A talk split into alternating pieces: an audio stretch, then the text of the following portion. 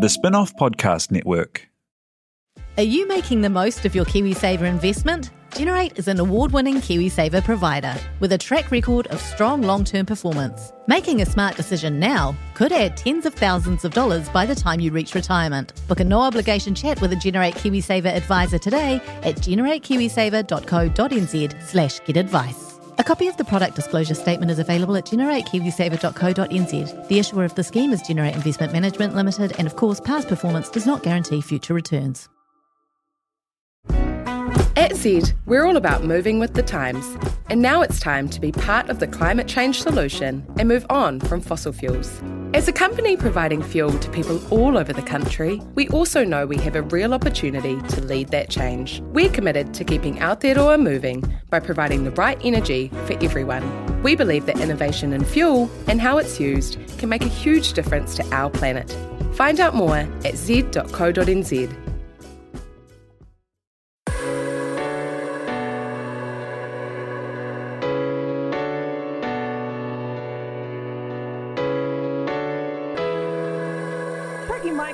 mai, no maira. Uh, welcome to the Spin-Off Superpod 2019, where we get as many spin-off podcasters as we can in one room to talk about the year that was and share our predictions for the year ahead. It's a hot mess of an idea that nobody asked for, and we're back for the third year in a row. So pour yourself a Bailey's and settle in. Corleone Hayden Tierney. I'm the co-host of the Spin-Off Feminist podcast and web series On the Rag. I'm joined today by my On the Rag co-host Alex Casey Kia ora. Who's also pulling double duty for The Real Pod, the experts on reality TV and real life in Aotearoa, with her co-host, spin-off Big Boss Duncan Grieve, Kia ora. and a big mihi to all the cornies listening. Uh, Duncan's also the host of the newest pod, The Fold, where he obsesses over the media with other media bosses. Uh, I'm also joined today by Toby Manhire, editor of the spinoff.co.nz, Kia ora. uh, and political PR guy Ben Thomas. Hello. Uh, they're two of the co-hosts of our politics podcast, Gone by Lunchtime. We're Actually, I missing- host. I ho- it's not co-hosted. Oh, it's I- just I- hosted I by host it, Toby. Yeah. Yeah. Columnist position. Pulling, pulling rank. Yeah. Uh, helping them make sense of the year in politics is minor party enthusiast Alex Bray, Hello. who produces the bulletin every weekday morning straight into your inbox. Alex also co-hosted an epic Cricket World Cup podcast series this year, The Offspin, with New Zealand's most intense cricket fan, spin-off commercial editorial director Simon Day. It's me. Simon's other obsession is food, and he co hosts Dietary Requirements with our food editor, Alice Neville. Kia ora. They have kindly donated some festive bubbles for the Superpod today. Kia ora. Can I also just say I also made a, a brief appearance on the Offspin? Oh, sure, yeah. Uh, we can cover all the cameos later. Okay, sorry. Uh, sorry. And finally, reaping all on her own for the literary folks of Aotearoa is Louisa Kasza from our books podcast, Paper Cuts. Kia ora. Welcome all. Thank you for joining us for this very ill-advised event. Um, we're going to start with the lowlights of 2019 because we're going to get the whining out of the way. I'm going to start with the real pod. Um, it's been a roller coaster for your pod because you guys lost Jane to LA. Oh, Oh my god, I didn't even think about that as a low light. That's really ruined my forgotten her. That's really ruined my life. Great, But yeah. hey, predictions for 2020. Well, Jane Back. I want her back. You oh, you I want her a, a petition? It's to a get Jane back. prediction. It's a prediction. Um, so that really messed up. But you know, we did figure out how to use Skype, which was useful. Yeah, Jane. Jane's still with us. She's just like Yeah. a little square that, um, in the middle of the table, and it's it's different. But we, we've we've come to terms with it. You've mastered the technology. Yeah. Yeah. Um, and what are the other? Mm, yeah. Mm, yeah. Mm, yeah. Your other lowlights. It's been a, a weird time in reality TV land in 2019. Yeah, my highlight and my lowlight are both from the Married at First Sight cinematic universe. Um, the, the New, Ze- New Zealand's version of Married at First Sight has basically always been horrible. Um, just some combination of boring and, and toxic, and it really like elevated that to, to its kind of most uh, like unpleasant um, example this year with before it even started one of the grooms turned out to have like an outstanding i think assault uh, charge in a different country and had to be edited out. And it was just a very unpleasant and kind of protracted saga, and it it sort of set the stage for for a, a, a series that just really never got out of that funk. Don't you reckon? Well, it started with that and it ended with, you may remember in the finale, Jimmy uh, calling someone a slut six times in one sentence. Too many times for Too one many sentence. times. Exactly, exactly. And I think it just, it really showed the kind of, the, the, ran the gauntlet of kind of structural sexism and showed how it's all kind of interlinked in a web. You know, you saw the guy who was edited out kind of broing down with Jimmy in like one of the really early, early kind of uh, stag do's. And I just think it really, it was just really ugly and horrible. I feel like a bit too much attention was given to Jimmy's sexism at the expense of his weird animalistic kind of National Geographic facial expressions. when he was threatening to beat up the 50 year old guy, he just started sort of baring his teeth and licking his lips. It was like a kind of hmm. David Lynchian sort of end of Twin Peaks kind of horror scene. Like, like he had seen somebody acting intimidatingly on a movie or something, but never tried it out on the mirror before busting it out drunk on national TV. Maybe we don't. Then do that that is Da- Ben Thomas's annual audition for Real Pod, which he always completely aces, and one of the the most Literally walked into the building saying that he's only here to talk about MAFS. this is the high point of his year. I'm not even joking. I've been dirt tracking in a fucking polo- political podcast for three years. Just just to get some good takes on reality TV out to the public. Are there any other reality TV fans, or is it just all over here in the corner? Yeah, I watched MAFS. It got quite grim and depressing. Mm, it always does. Yeah. It always does. It's because it's a stupid premise for a TV show. Totally. Disagree. And probably Look, won't we be all coming back. Got to so- meet someone somehow, Leonie. All right. Alice Neville, season 2020. Yep. 2021? Sure. Imagine. Imagine that. I'd it also would be just like amazing if Alice was in the spin-off of I don't This think they'd and a accept me. contestant on Married at First Sight. it's the meta step they need to take for Yeah. the genre, I think, for us to be inside. Yeah. Mm. as in it the room. unfolds. I'd also just like to shout out one of my my other low light is uh, Sam Wallace on Celebrity Treasure Island, who did not deserve to win. Oh, who that's basically right. um, it was Shannon Ryan's game, Yeah. and Sam Wallace showed himself to be a very way, bad sport. really dumb in that final challenge. Him and the Wiz and Shane Cameron were running around. They had no idea how to put the clues together. It was just complete chance that he won. Shannon Ryan was robbed. She was robbed. It's the Uh, patriarchy, in, Please in my forward opinion. your defamation letters to the spin-off. That that that trio. If that's the patriarchy, incredible that it's lasted as long as it has. Very cool. Yeah. Hey, well, that's a, a great um, way to segue. Thanks, Dunk. Speaking of the patriarchy, uh, Alex and I, as I mentioned, co hosts of uh, feminist podcasts on the rag. There have been some real shitters for women this year. Some real shitters. Um, but I would probably say the worst part of the year would probably be Grace Millane, her murder, and the trial around her murder. What What do you think? I would say that sticks out as a nightmarish low light that I think a lot of people are still recovering from. Um, I particularly found the relentless coverage around it unlike anything I've ever seen. Kind of for my own mental health. Yeah. really uh, was a completely new sort of a, a journey, um, and I c- realized I couldn't trust myself to not read uh, everything. Yeah. So Did was- anyone else get that? The, just the media oversaturation? Yes. Yep. Especially around the trial. Um, all the push notifications got a bit much. Did you turn them off? No, of course not. Yeah. This has just been part of my general media blackout for this year. I've decided Right. Mm. not to consume really any current affairs because it makes me feel nauseous. Um, Really? yeah, yeah. Um, you know, mainly Trump stuff and Grace Uh-huh. Lane stuff. Um, and will you continue that on for 2020? Oh, we'll see, we'll see. Maybe I can. Maybe someone can change my mind. Maybe I'll. I want to know what you think has happened this year. Oh, I, I honestly have no idea. I'm, that's why I'm so nervous to be on this podcast. How do you think Lives in Simon a world is doing as Prime Minister? Would Yeah. you rate rate him out of 10? Um, will you turn your notifications back on next year for an election year?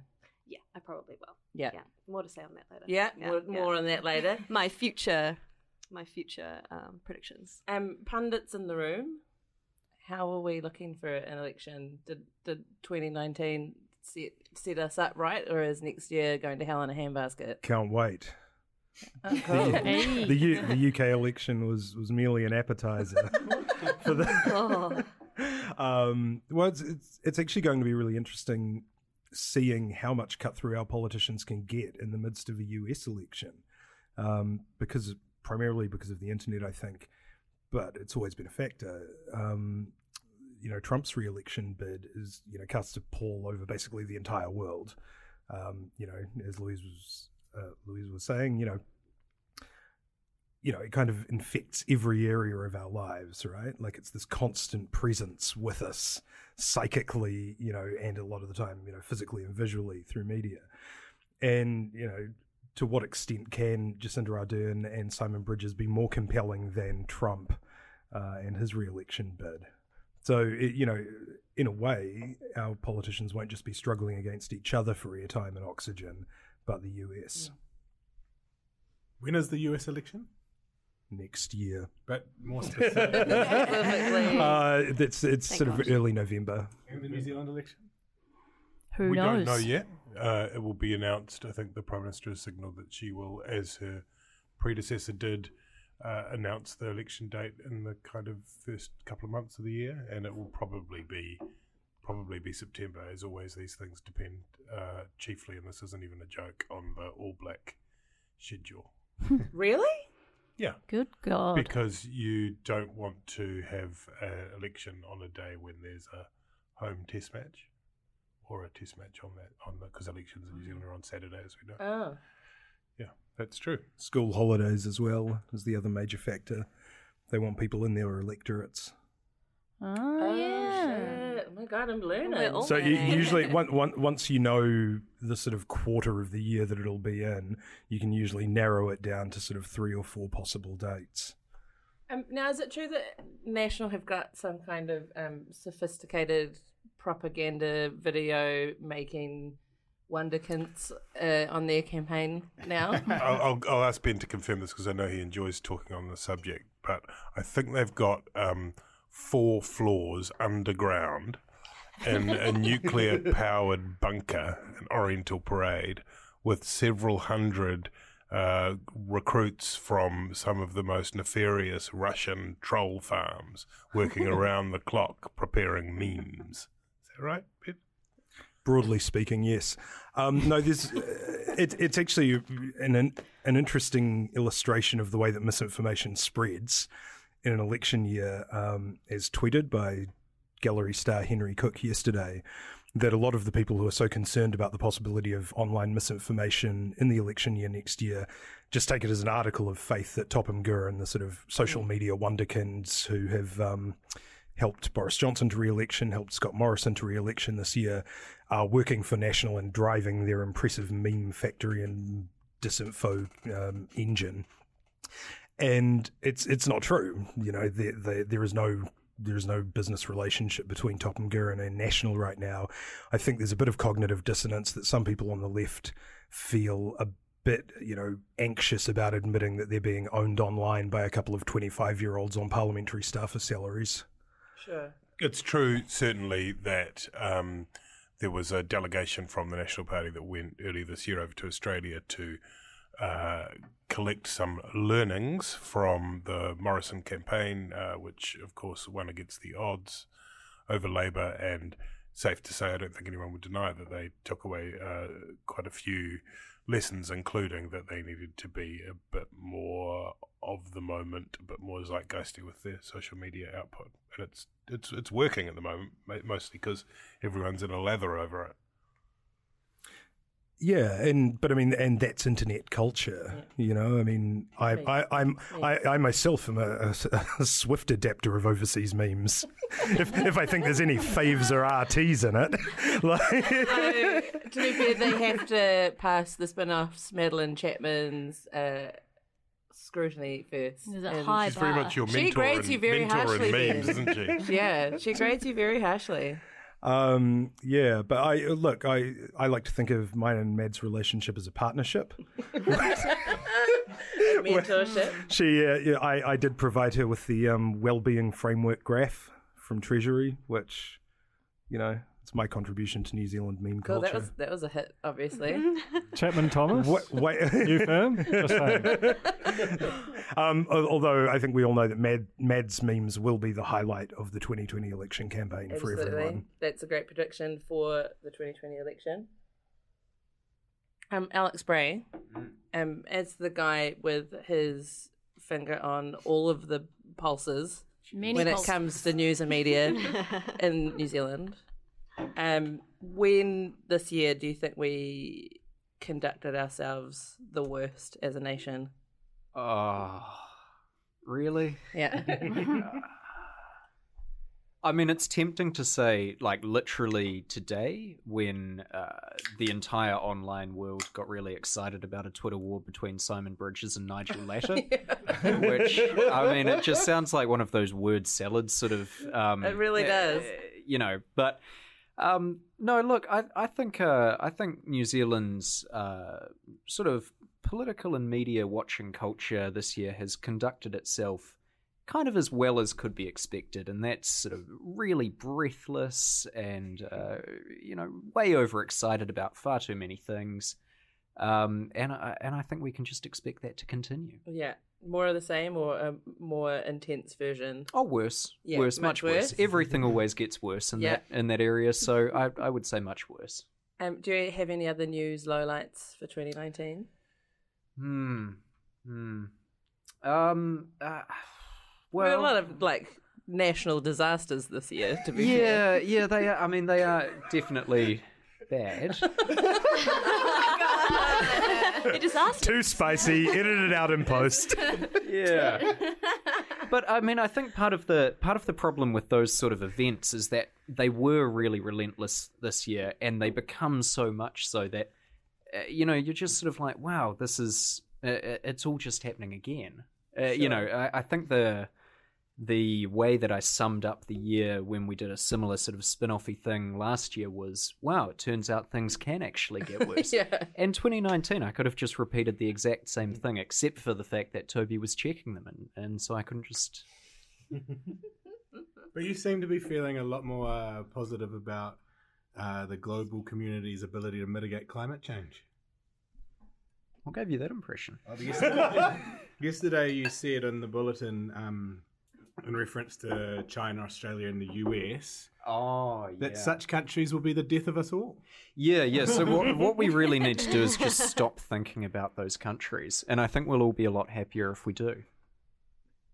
Well, sage advice there from Alex Bray. As Um, always. I'm going to assume for the offspin for both Alex and Simon, one of the biggest tragedies of the year was probably almost winning the Cricket World Cup and then not winning We the did Cricket win. World Cup. Well, I've come to reconcile that game um, by thinking of it as if we had one in the way we should, it would have been maybe a top 10 game of cricket of all time. Yeah. But the way we went about losing it meant that we got to participate in the single greatest game of cricket ever played. Well, that's a positive So, spin. Yeah, so it's, it's Hey, both the very highlight and the low light of my year. Can It's you a very guys... New Zealand idea, isn't I know, it? It's isn't kind it? of Just on- have Well, when, you, honourable when, defeat. when you wait your whole life for something to happen that might never happen again, uh, and you don't quite reach the uh, the pinnacle of that moment, um, you know, you have to try and find a way to make sure that uh, your entire existence wasn't just a waste of time. Um, can you talk us through the actual World Cup time and the podcast that you guys were recording? Um, because you guys were doing some pretty gnarly, like three a.m., four a.m. records, and so a lot of all nighters. So I think Did you go mad? A little bit. I think what can really capture the whole sort of vibe of the spin off was I stayed up all night to watch New Zealand play Bangladesh. Very close game. Uh, I was watching us just become victorious in the car park of Mercy Hospital, where I went in to have um, my eight week uh, scan. And my wife uh, was was pre- newly pregnant, and sort of half an hour after that adrenaline filled match, which I'd stayed up all night for, I found out we were having twins. And then I had to go straight from Mercy Hospital to the studio to record a podcast with Alex Millie was just driving around and around the spin-off block, not knowing what the hell to do. Uh, and then I had to. Um, I, I just want to point out, I did not know about this, and I would have sent him back outside if I had.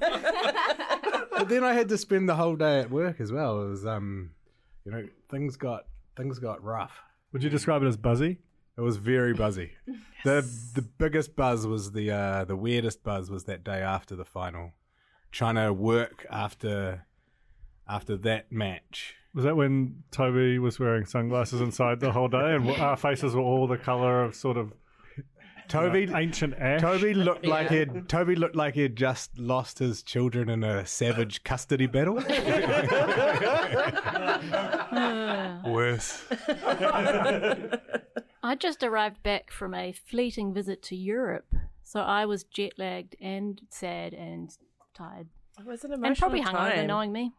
Yeah, actually, just on that, that was actually one of the highlights of the podcast, getting a, a live report from Lords itself. Yes, thank you, From Alex. Alice Neville.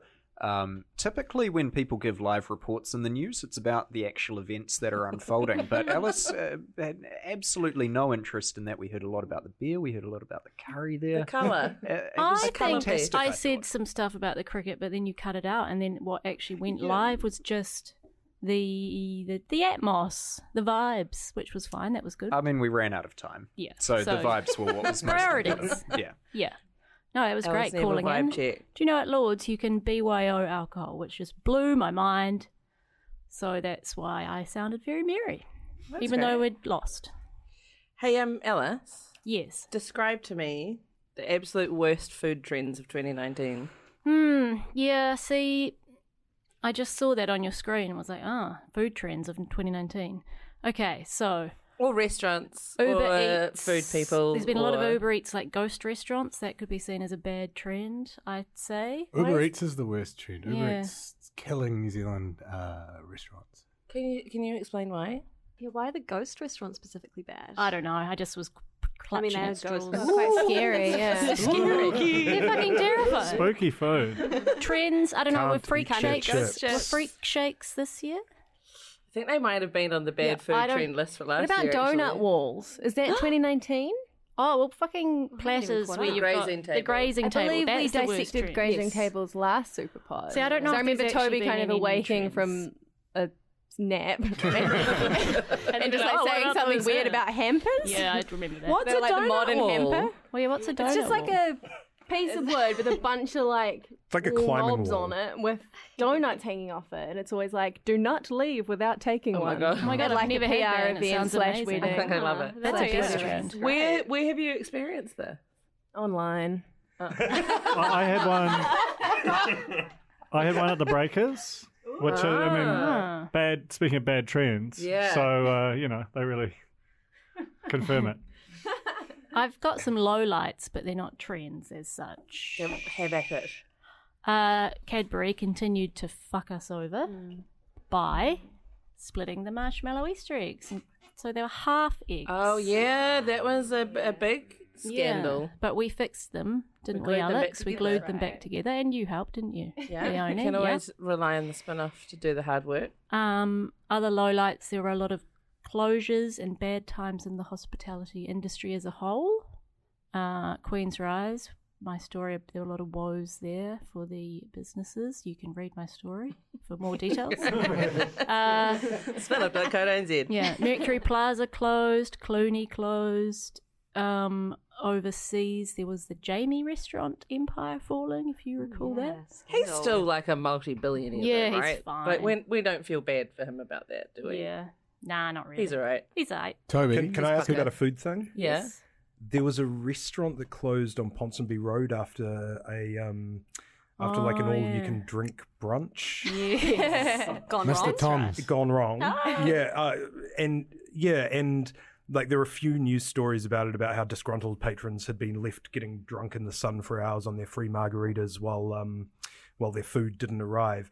And then both of the stories just had a sort of stray aside about um, how a, a waiter told the customers that every, everything had been tracking along fine until the two chefs had like fallen out completely and both left in opposite Right. directions. That's probably always And not a good I, sign. I want 8,000 words on that. Yeah, I want like a long read Yeah, I on the think- boring Ponsonby Road yeah. chefs Okay. who like left everyone to like dehydrate in the sun. Was sun. this just in one day? The chefs just got angry and left, and then everyone got O- drunk over and the course of brunch, I think. Yeah. Wow. Bottomless brunches was definitely That's a a bad trend, trend, actually, yeah. of 2019. Yeah, I feel like they're quite Kind of a popular, good aren't they? trend. It's not surprising that Janet's it a ended up in a two chefs fighting and people not getting their We food. can't be like trusted. New Zealanders can't be trusted to have bottomless anything. That's true. So in Japan, they have bottomless. Uh, you get an hour of to eat as much food, and uh, you can get free drinks. You know, you pay for a window of time at these Japanese restaurants, and lovely Japanese people go in and just use it as a little bit of freedom. But uh, Yeah. when New Zealand tourists go and experience, challenge. yeah, Yeah. it, it is a disaster. Yeah. I think the club meds around the world have like all you can drink packages, but the Pacific ones are the only ones they don't have them at because they can't too trust New Zealand, too close to New Zealand. New Zealand and Australian tourists. Um, I have a food query. Yes. Because this is also one of my lowlights of the year. You might remember Erin Simpson's uh, Oh, lunch yes. from the day before her wedding. Yeah, I do. I she do. Instagrammed uh, a photo of her lunchbox. Her mum had made her lunch, Cute. and it was Yes. two hard-boiled eggs, Mm. two yogurts, and kind of just like a smear of mayonnaise Where was the mayonnaise? In its own little container. Oh, weird. It was like a little bento lunchbox, so it was split up. yeah. But I'm like, that's in a car. That's room temp. That's the day before your wedding. Yeah. Oh, And I've got a lot of feelings. We s Yeah. started the kind of private versus public egg debate on the Real Oh, Pod, which kind of went viral. And that two different people came up to me and said, I'm with you on the private eggs. I, I think it's a private food. Mark Callagher was eating a boiled egg yesterday at work or the other day. This is Ooh, yeah. This was news to me today. I prodigiously eat a lot of boiled eggs. Yeah. and I had no idea I was disgusting Alex. It's not other people every doing it. It's like I constantly live in fear that someone's going to like give me an egg sandwich Right. in oh, like a social Oh, same, situation. so same. I know that Toby has these feelings about eggs Because as it's well. yuck, or because you'd feel yuck for eating it? It's just an intimate thing.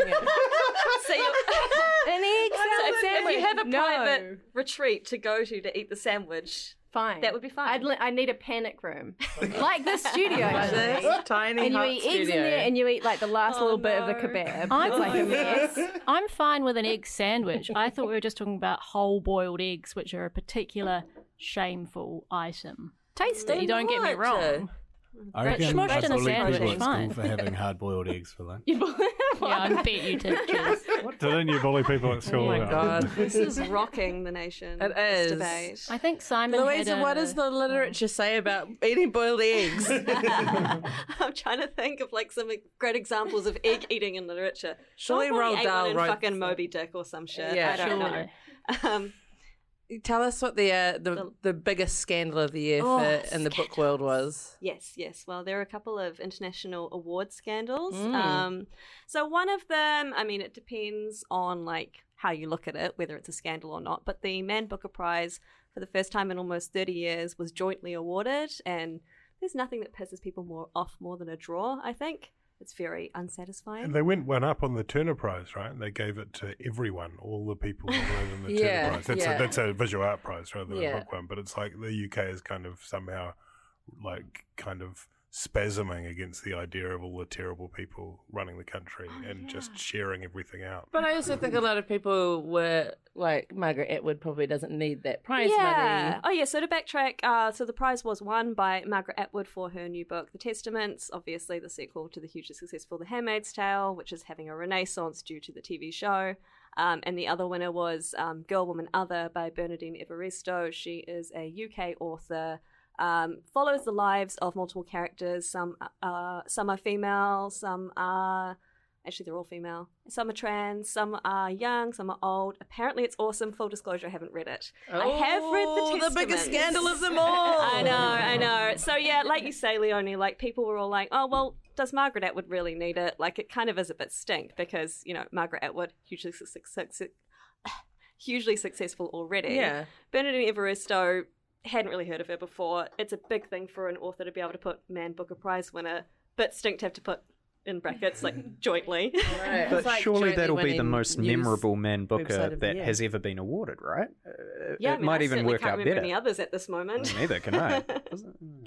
yeah, yeah. No, you're right. It's a good story, and maybe it'll stick in people's minds a bit longer, and will have a life other than just being like something that you chuck on the jacket of her next book. So, um, can I add one more award scandalo? Sure. Um, so John We love. Banville, also a novelist. Um, he what has he written? Ah, I don't remember. He's written some lovely Books. books. Yep, yep. Um, and he got a phone call the day before the Nobel Prize for Literature was to be announced, and um, the call came from a um, a Swedish telephone number, and they told him that he had won the award. He hadn't won the award. he had not won the award. It's the meanest prank ever. It was Jono and so Ben? mean, and you can, in a way, You feel it's it, worthy Alex, of you them. it. Or maybe they wouldn't even stoop so low. Um, and so there's a, a really sad article that you can view um, online on the Irish Times, I believe, and the headline is "I believed it," and there's a little sad photo of John Banville's sad wee face. So I do recommend if you're looking for some Schadenfreude. This is so, that's sort of the opposite of when Ashleigh Young won her mysterious international prize Oh, yes, for her book of the essays, Moneybags. and she, you know, thought it was a spam email Right. because she, because she had never heard of the award. That's a very Kiwi reaction. It really oh, is. must be a mistake. Toby, you should interview that guy at the Reader Writers Festival next year.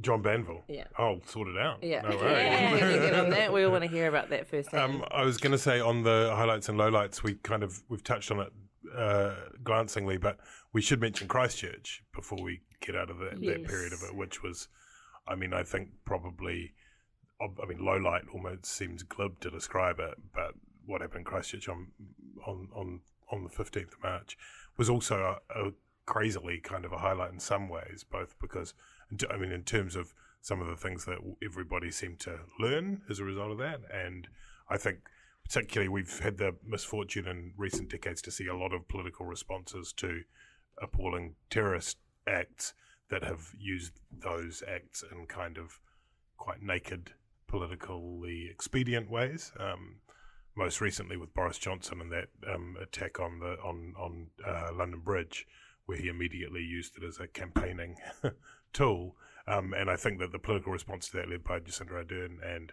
from the Muslim community in Christchurch, was kind of incredible. And so I just sort of Yeah. think we should just worth acknowledging um, along the way. It was definitely the saddest thing that's happened to our wee nation in a long time.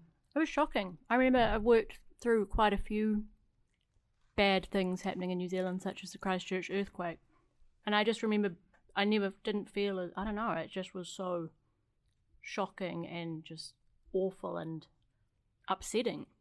It brought out the best in our leaders, but I hate to say it, it has opened the door to a lot of public racist sentiment. For some reason, after all of that outpouring of love by hmm. so many people in New Zealand and all around the world, it also somehow gave a bunch of white supremacists permission to go harder than ever. Yeah, I'd agree with that. I think there was a brief period in which it looked like we might actually become a less racist nation as a Yeah. result of it, and and I kind of feel like And a yeah. lot of that sentiment among people who didn't already necessarily hope for it to happen, a lot of that sentiment is already dissipated. Um, and then, of course, uh, our most recent national national tragedy was um, the awful eruption on Whakaari. But again, um, it has brought out a lot of the best of, of people in the Bay of Plenty and in Whakatane. And I feel like uh, a lot of the international families that are here grieving um, for the people that have survived and not survived uh, been embraced by the locals really well, which is it's nice to see. Yeah, as we had a piece from Catherine Delahunty at the weekend, I think, about how tangata whenua really lift us up. And, you know, we're so lucky to have that in New Zealand in times of tragedy and how they're looking after the international families so well. Fucking scary place to live, in New Zealand, though. Like, yeah. Yeah. this is very, very full on, but these volcanoes are everywhere. Yeah, I used to have nightmares when I was a kid about the fact that I was just surrounded by volcanoes. Anyone else? Well, I grew up in Wellington, so Yeah, the I last thing you want to do is live it. on a volcanic field, right? Yeah, mm-hmm. we're all fucked. I, I lay off. awake for about a year when I was about eight, scared of earthquakes because they just kept happening. Thinking I was going to die. But In I the didn't. Wellington? Oh, yeah, yeah. To me, it's more frightening the thought of, you know, when you go, when you're a tourist or when you're doing any activity, you, you assume that someone's in charge and that someone's hmm. responsible and that everything. Because I've always been really anxious and I'm always like, huh, huh, what about this? What about that? And then my go to to calm myself down is to say, look, people don't just make you do something really dangerous for Yeah. fun. Yeah.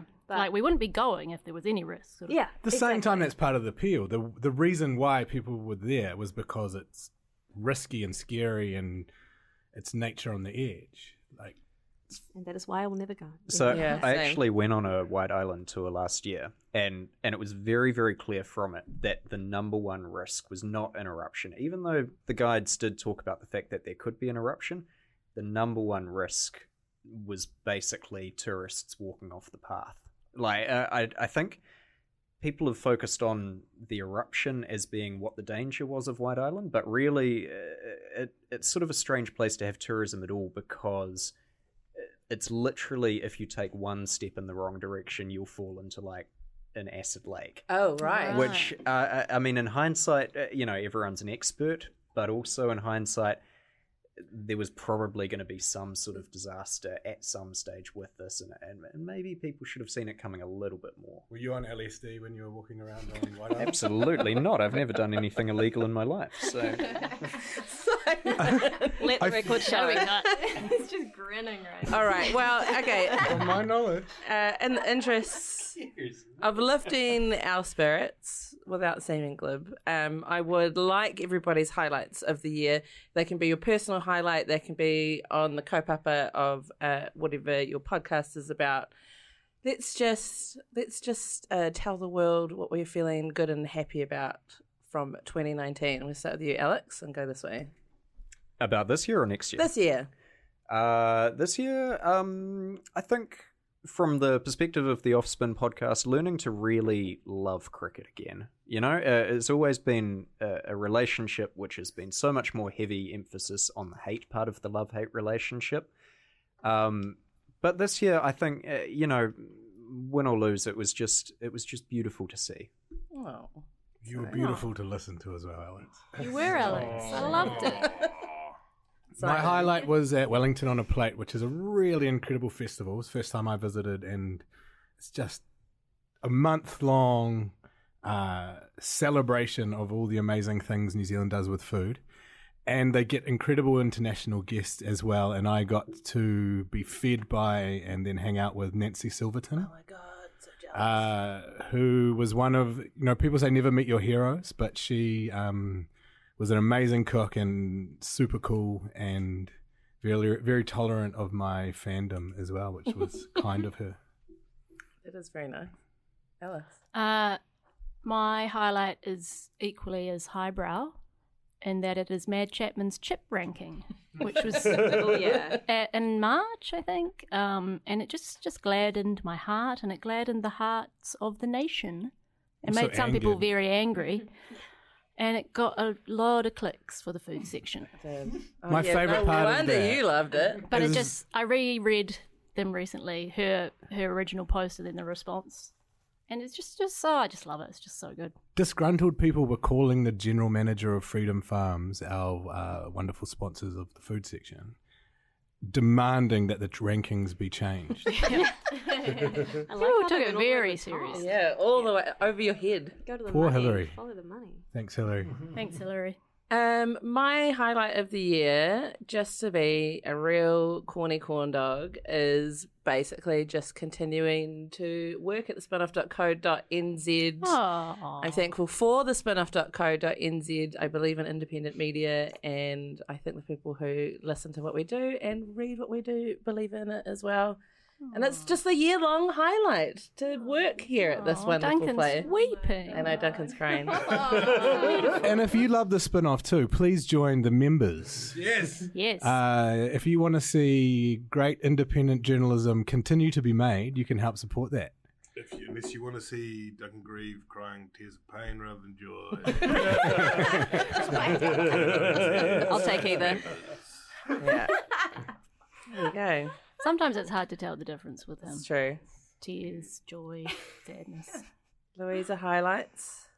Um, I think for me and probably for the podcast, I'm just going to speak for Paper Cuts. Um, going down to Verb um, Literary Festival in Wellington, this was the first year where they had expanded from Lit Crawl, which is quite a small, wee um, little bookish festival, into something much larger with international guests and so on. And it was just a really lovely vibe. Um, Wellington, famously, way more chill than Auckland. Sorry about it. Um, Yes, no you apology know, needed. there was nary an iron grey bob or, you know, twin set, sharp elbowed pensioners trying to trample you. Sorry, I I had a bit of a time the Auckland at the last sure. Auckland festival. um, so, really do recommend that um, if you guys have the ability next November or this coming November, I forget which one it is, um, to check that out down in Wellington. I agree. With Oh, yeah, I saw you there. Having got, uh, been to a bit of that, and just think Claire Mabey and Andrew Laking just do an amazing job. Fuck Absolutely yeah. best in the country at what they do. And actually, Claire Mabey will be. Um, she's curating the Wellington, uh, the International Festival of the Arts, um, their book week, um, this coming February. Let's say March. Don't know. I'll be interviewing John Banville. Oh, That was quick. shit. Great. Alex Casey. Hello. Um, I have a lot. Real pod wise, uh, and, and kind of personally, I mended my relationship with Erin Simpson this year, which is a huge highlight for me. You might have just ruined it again with the egg. It was tough. She knows. She knows. Um, and I'd also like to nominate. Are we doing our object, the Hall of Famers? We're going to do our honours Oh. and dishonours list after this. Oh, okay, We'll stay do both tuned. at once. So, Stay yeah, tuned for hold on It's to that personal one. highlight. Um, also, uh, meeting Sophie Handford, my doppelganger slash climate strike extraordinaire, uh, really made me feel positive about the future in a way that I have not felt for a very long time. All those young women uh, leading the charge with the climate strike. gonna be Just, okay. oh, made me cry on the train home after meeting her. And also, she looks like me, so I get a lot of nice messages when she wins awards. Yay. Great. Duncan. Uh, what you said before, which made me weep a little bit, just a couple of cheeky, cheeky tears. Um, that, that was that was very nice. Um, uh, real pod wise, um, I'm just going to do it, complete the, the twin set from my um, low light and say that Married at First Sight Australia was the absolute like it was unbelievable. Like, it, I mean, I don't think it should be a thing that exists in the world. To be clear, like it was decadent and depraved and all kinds of wrong, but like Sam, Dan, and Iz and Jess like cheating, Oh, that was conniving, amazing. just appalling human behavior.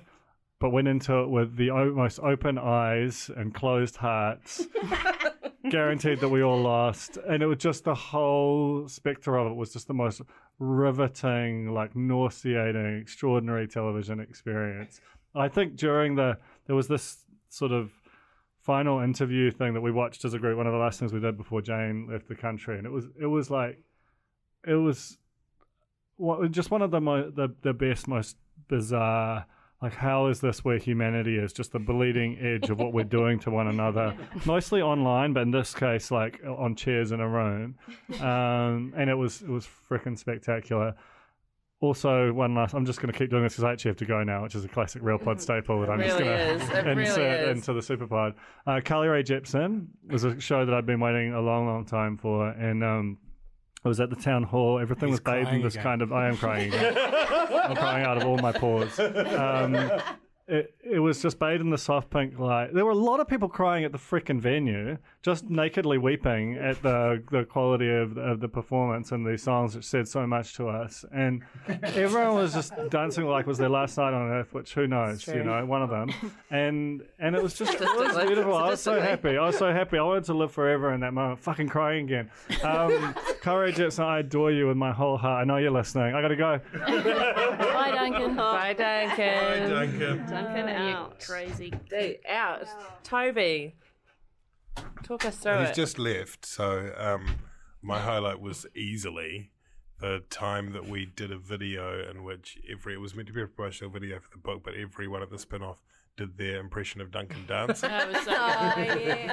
and it was it was quite special, and um, it's kind of now buried forever in a vault. Yeah, it's a um, shame we can't with share it with the world. Layers of Yeah. brick. Well, Duncan we, it's- shared we know where world, it is. Carly Rae we- Jepsen. So if if, a YouTube true. channel. if if if, it, if, if things ever go fully belly up, we can use it um, for blackmail purposes. Good, good point. Um, and uh, uh, less seriously, since we meant to be a political podcast, I guess I felt that the um, zero carbon bill, while a long way from perfect, was the fact that it was supported across the House, apart from Ben's close personal friend David Seymour, um, was was was was a nay. pretty amazing moment, and it hopefully will get better from here rather than being wound back. But I felt that was a pretty huge moment.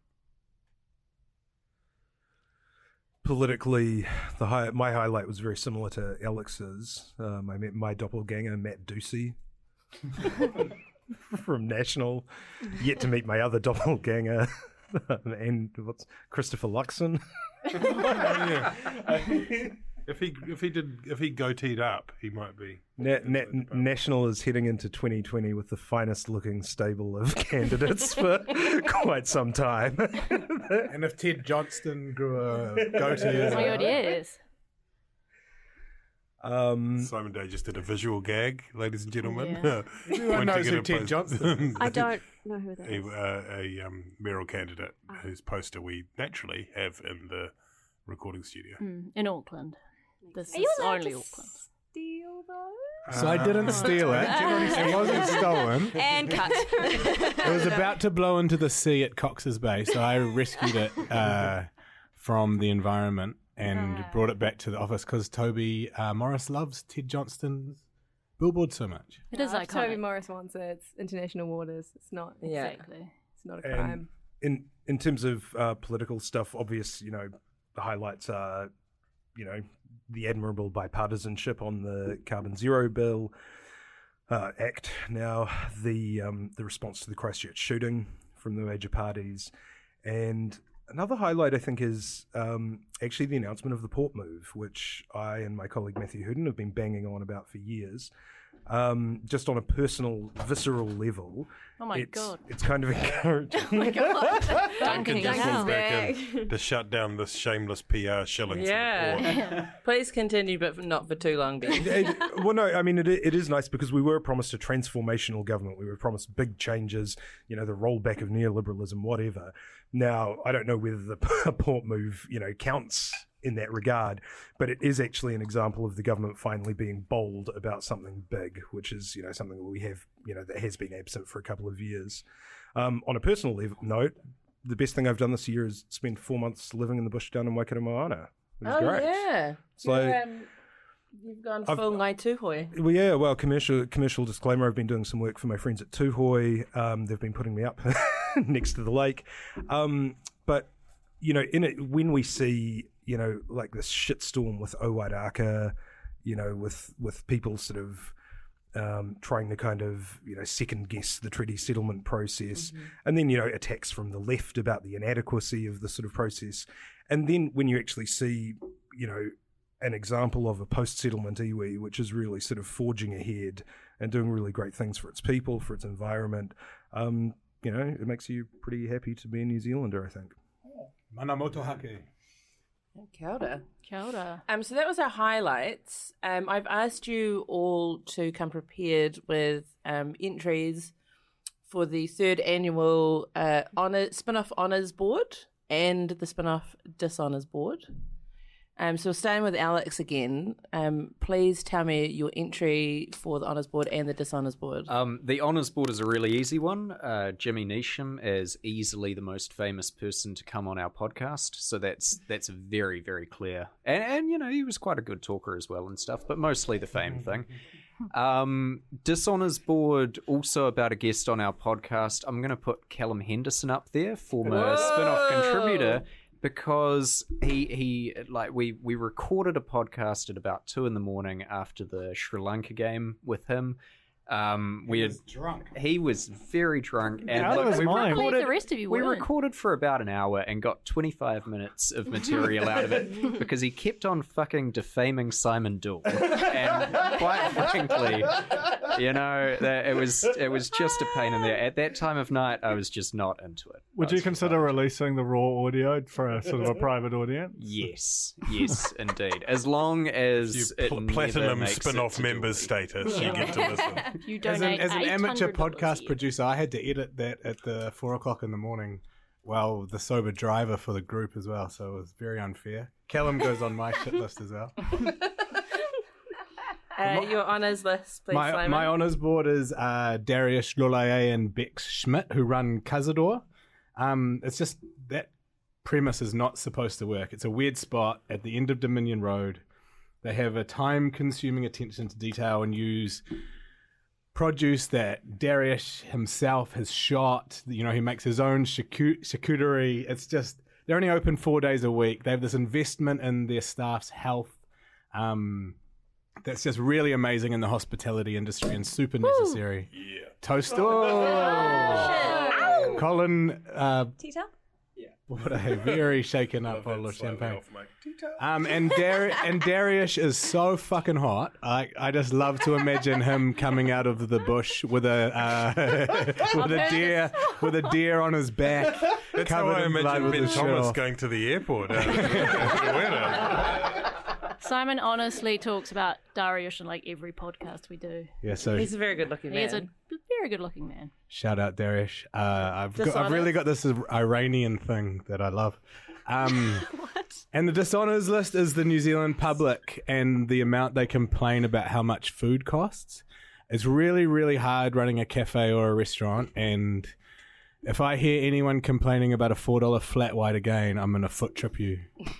like you need to understand how much you can pay six bucks for a flat white and people are still making like five percent margin. So invest in the wonderful cafes and restaurants that we have here because it's a real hustle to survive and stop fucking moaning all the time.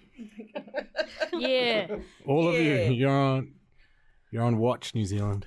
I'm coming for you. Okay. Thank you for that very menacing entry onto the dishonours board. Uh, Alice. Uh, my honours list, I have two. You guys can choose which one you want. The first one is the Carizza, which What? is a curry pizza hybrid that has emerged in Wellington. I reviewed it, as I'm sure you all remember, and What read. kind of curry is it?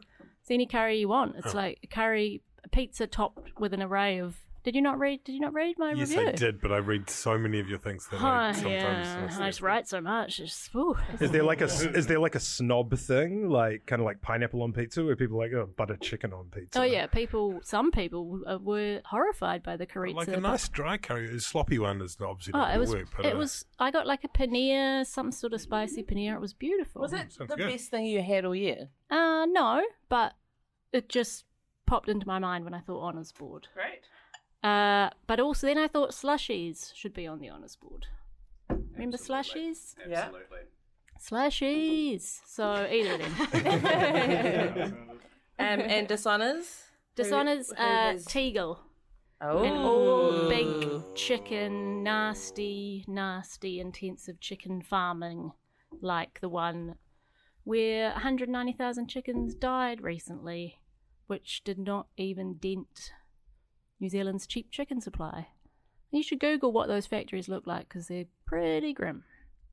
I'm imagining what Tegel slushies would taste like. Oh.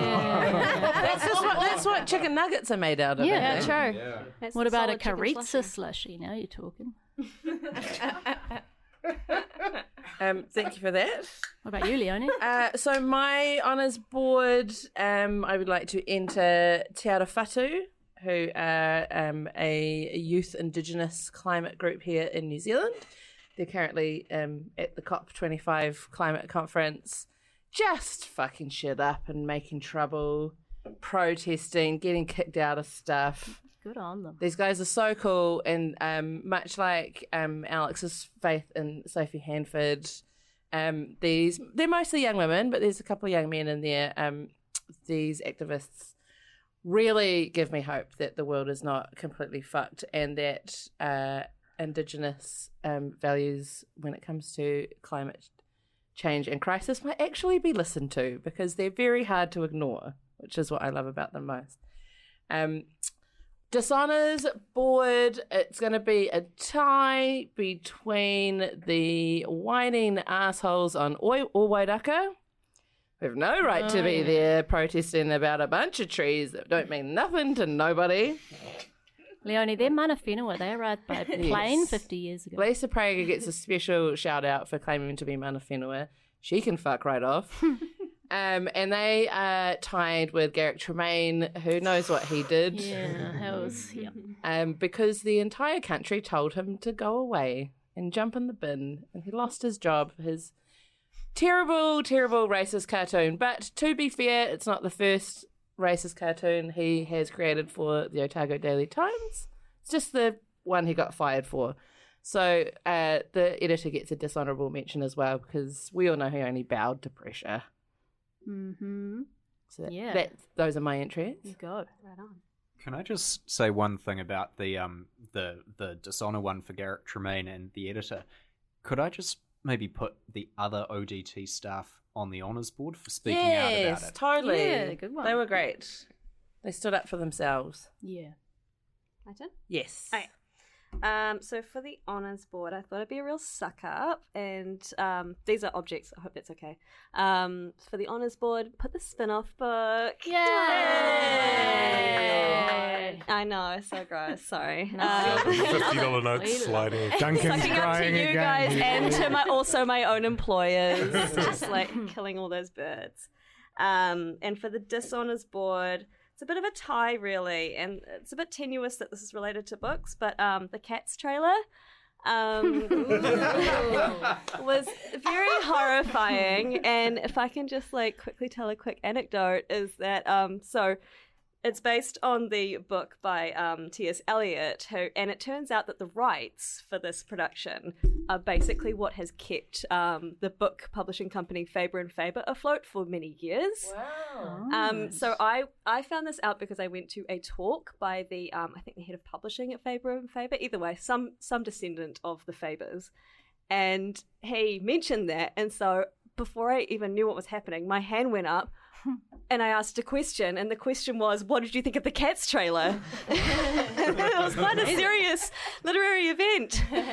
He was a good sport. What did you say? He was like, "Oh, I think it was quite interesting." That's a direct quote. And then um, also, if you guys um, are interested in scammers, we did cover this on the podcast quite early in the year. But um, Dan Mallory, aka AJ Finn, um, really, really great story about him. He is a crime novelist. Um, he basically lifted the plot for his novel from um, the film Copycat. He also has told many, many lies about his life, in- including having um, cancer, inclu- uh, all sorts of things. Mother dying, brother dying. So, really recommend checking that out. It's a Yeah, great scam story. Awesome. From the New Yorker, right? Yes, in the New Yorker. Very good. Yeah, I thought it might be on the spinoff.co.nz. Oh, sorry. you. I retract. I retract Just that. copy and paste it, it'll be fine. It's my turn. Good. Yes, Alex Casey. Mine are both objects too. cool.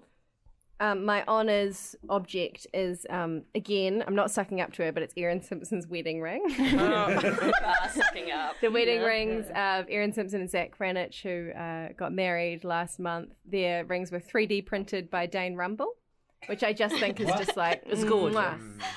It's a gorgeous, thing. It's a gorgeous thing. It sits alongside, like I think it was last year that I put the Max Key fidget spinner in this You did. holy honors board. It's just that kind of Yeah. collusion of bizarre technology and like celebrities that I just absolutely love. It's in the metaphorical Real Pod Museum, if not the actual Real Pod Museum. I'm working on it. I'm working on it. Yeah. I'm trying to get into the will. Um, and I'm sure this podcast has helped a lot. My dishonors, the object is uh, the Waipu Terror doll. Um, yeah, the that should be on scariest thing of the board. year, the ancient doll that disappeared Mm-hmm. from the museum in Waipu and was returned the next day in a bread bag without its hair. Just horrible, and I think about it all the time. I think about it at least twice a day.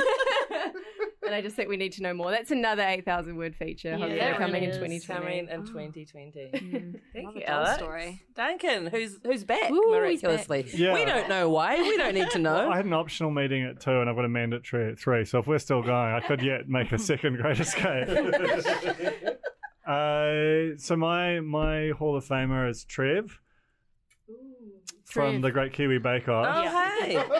uh, Trevor, like I, I think I might have. I've certainly enlisted this type of person for various, um, you know, uh, honors of. of like, I, I get confused. I think we have like real, some kind of real pod annual events where, where I uh, nominate people for various things. But anyway, Tre- Trevor's embodies this particular type of kind of renaissance kind of dude that I'm powerfully attracted to as as a as a personality. He like runs Iron Man, grows plums. He's this army bloke. He's got he's just an extraordinary baker, like incredibly creative and ambitious. Misreads briefs, but but somehow brings it home. He's got this tussle of of curly hair at the front. He's he's both like incredibly ambitious and sort of fastidious, but also just monumentally generous. Will down tools to help struggling competitors uh, in the, the slightest, uh, you know, opportunity. And you know, he's he's now the sole surviving uh, man on uh, Bake Off, and couldn't, and and he just he participates in the the spirit of the show beautifully. And Trevor's just just we could all stand to be a little bit more like Trev, basically. What was Thanks, his Trev. selfie biscuit? Was it CrossFit or F45? I can't remember. It was, No. uh, it was eat clean. It said eat clean, train mean, and Yeah, ice right, yeah.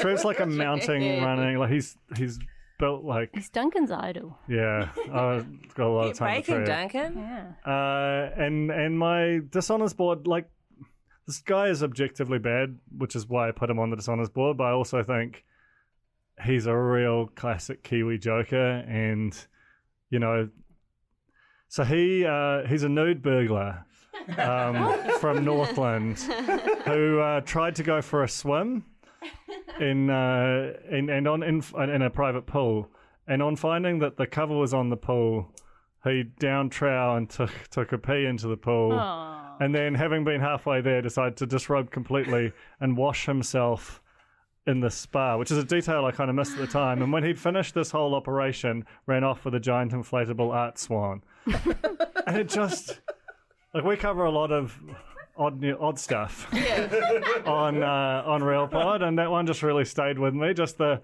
the narrative arc of, a, of I'm his surprised to performance. hear he's on your dishonors list because he sounds like someone you'd be friends with. yeah, look, I I was, I, I actually had a cold sweat. I was like, was that me? You know, because you just, you never know what you get up to. So was he a serial offender? I mean, it, I don't think you do that in isolation. I think you escalate. Has he been that. caught? Mm. No. It also said he was in his 20s, even though they had very grainy footage. I don't know. There's a lot in the story. Another 8,000 words Yeah. coming in. Sounds like a podcast. Commissioned. To be honest. Do we True know crime. The nude what part of burglar New from Zealand this was in? Northland. Oh, Like, so maybe it- Mangawhai? it's not the same guy taking dumps in Mate, the Southland pool. You can travel Could all be. around the country now. Could be part of a. Planes. All the roads are paved. Lock, lock, lock down all the Jetstar domestic fares until we know what's going on. Yeah, good point. Great, thank you. Those are great additions. Toby Manhire. Um, inspired by the egg-based conversation earlier, I'd forgotten, but I, the um, egg boy, who was uh, the guy who um, the guy who uh, egged the Senate senator what was- Fraser Anning, the Queensland senator, who blamed the um, the Christchurch mosque attacks brilliantly on Muslims. Get that, and uh, and then also raised a whole lot of money and gave it to uh, to Christchurch-based charities and stuff, which is very cool. And if we're going to include him, we also have to include Abdul Aziz, who was the um, uh, furniture shop owner who was at the Linwood Mosque, who attacked the uh, shooter with an EFTPOS machine Yes. which is fucking hard out and incredibly cool, and saved some lives in the going. In doing so, and somehow kind of summed up a lot of things. Um, so he he goes he goes up there too. And finally, just to be sentimental, since um, we're saying nice things to Tina and Alice, who've Yay. been recording all our podcasts all year Our podcast brilliantly, angels. getting rid of our defamations, keeping us um, keeping us happy, and so thank you And guys out for of that. jail. Thanks, guys. Thanks, Oh, and guys. bad one. Dishonors. Bad. Well, again, Tina and El. No. uh, who did I have? Oh, I just know I've got the, the entire nation of Australia, Yeah. um, which is uh, presently on fire and kind of, you know, illustrating in a kind of unmistakable, uh, painful, catastrophic, tangible, tragic sense the impact of um, human created climate change and still this most shocking state of division and um, incapacity to properly confront those sorts of issues. The terrible culture wars, and it's real bad. Let's not be like them. Bad. Shame. Ben Thomas. Because Toby already took people who tackled gunmen. Um, on his board, yeah, I mean, you know, when you see things like the response to the Whakaari eruption, you know, with chopper pilots just kind of casually dropping in um, into a, an ash cloud to go out and pull people off, you know, an erupting volcano. And then, you know, if you're anything like me, you think I sit down at a desk and write all day. Yeah.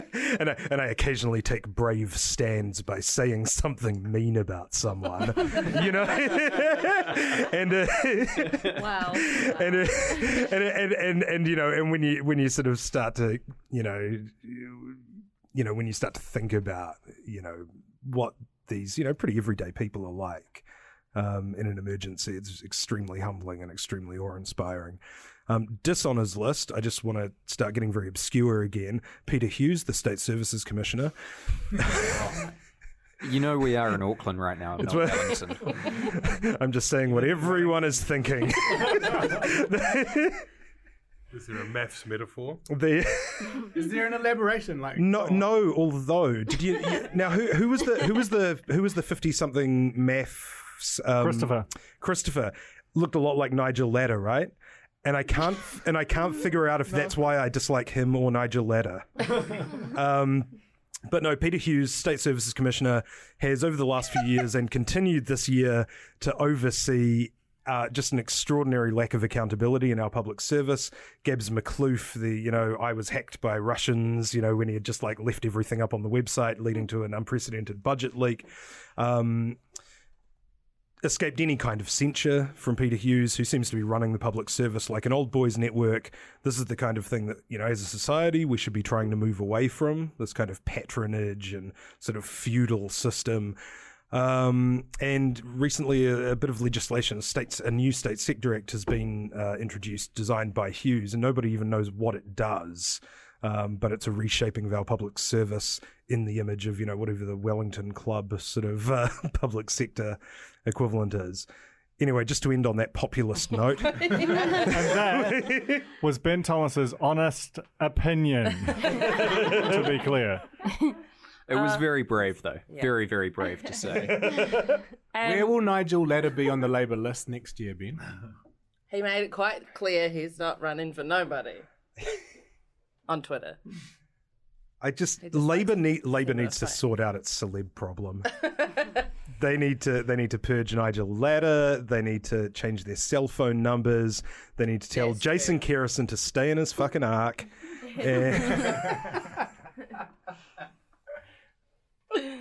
Great, thank you. Hey, um, I'm just going to take advantage um, of my position as host to add one more person slash no group to my honours list who I forgot, which is the whānau at Ihumātao Soul have shown just the most amazing tenacity and mana and leadership this year. We don't know if they're going to have any success coming going into 2020.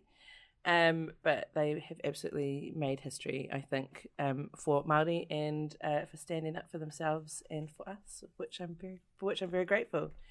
Um, and on that note, it's been an hour. Well done, guys. Can we get an actual honours board like they have at Lords, where each year, you know, in some gold writing, we put yeah.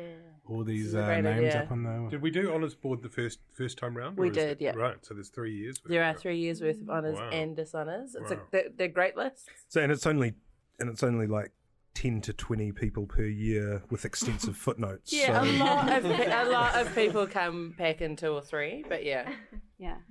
Great. Hey, thanks everyone. I'm cutting us off. That's it from us. Um, a huge thank you to our producer and angel, Tina, and her co-producer, Alice. Um, and thanks for all the support that you give all the pods throughout the year. Um, everybody look out for a special Christmas real pod on Boxing Day. Yeah. Oh, yeah. Time. Um, and go to our podcast page on the spinoff.co.nz to check us all out. Um, and we also have a pop up podcast right now, the Spinoff Book Out Loud, where some of us read from the Spinoff book, which is available in all good bookstores. Um, all of our podcasts are available on iTunes and Stitcher and wherever good pods are. Um, and if you want to continue to support the work we do, as Simon said, check out Spinoff members. You can support us for as little as a dollar a week, and it makes a lot of difference. It's election year next year. We need independent media more than ever. Mere kere himete, me te soho Pākehā. Thank you for listening, and we'll see you all again next year. Hei te rato, hei kona. Thanks,